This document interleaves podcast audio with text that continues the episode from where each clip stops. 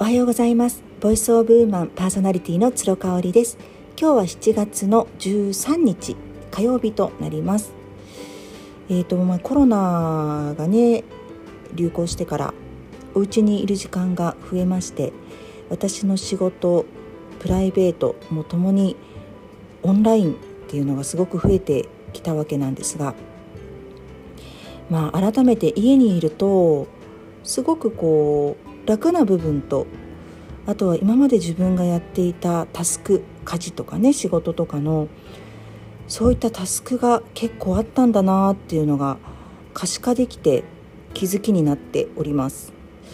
前はねあの外で仕事をすることが多かったんですよね。コロナが流行する前2019年ぐらいまでは。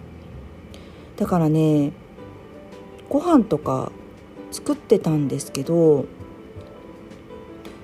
あんまりお家とかは綺麗にしてなかったかも。まあお家にいる時間が少ないとあんまりあらがわからないですよねお家の中にいる時の。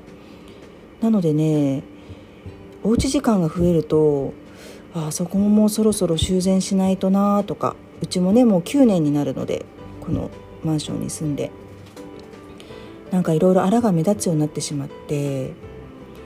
あと家にいればいるほど家事って増えますよね。うん、別にやらなくてもいいことなんだけれどももう気になって気になってしょうがない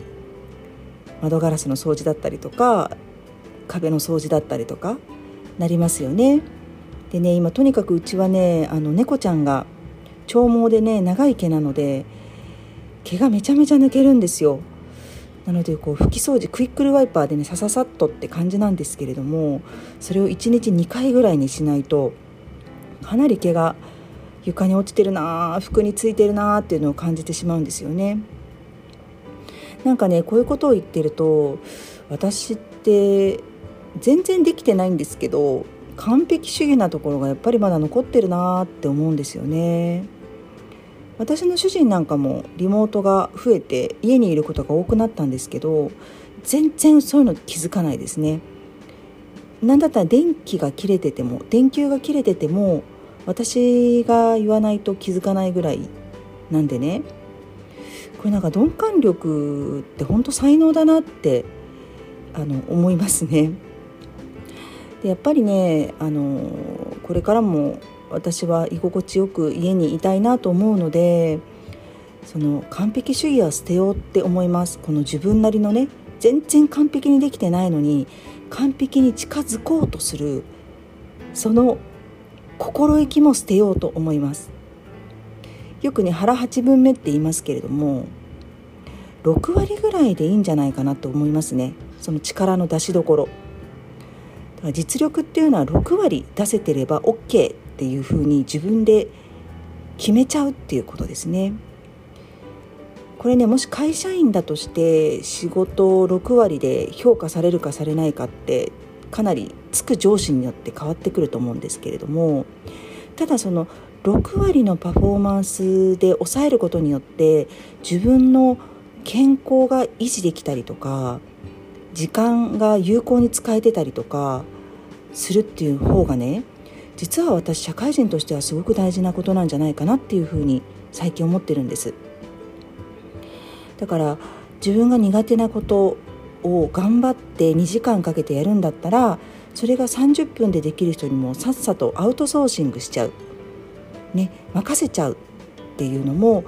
一つその6割の力で動くっていうコツだと思うんですよね。私はねだから今2、えっと、1ヶ月に1回家事代行をお願いしておりまして、まあ、もうちょっとできたら頻度を上げたいなっていうふうに思ってるんですけれどもなかなか費用でねあの安いところがまだ見つからないのでお願いしちゃってる感じなんですけど月1で。んなんかねそういう家事代行みたいなものもうんもうセレブだとかね贅沢だとか言われない時代に入ってきてますよね。でこう自分が嫌なことをねしているとその嫌なことを背負わなくちゃいけない人が出てくるじゃないですかって思われる方もいると思うんです。ただね私が嫌いなことが好きな人もこの世の中にはたくさんいるんですよね。それを証拠にその家事代行に来てくださっている方は主婦の方なんですけれどもお掃除大好きみたいなんですね。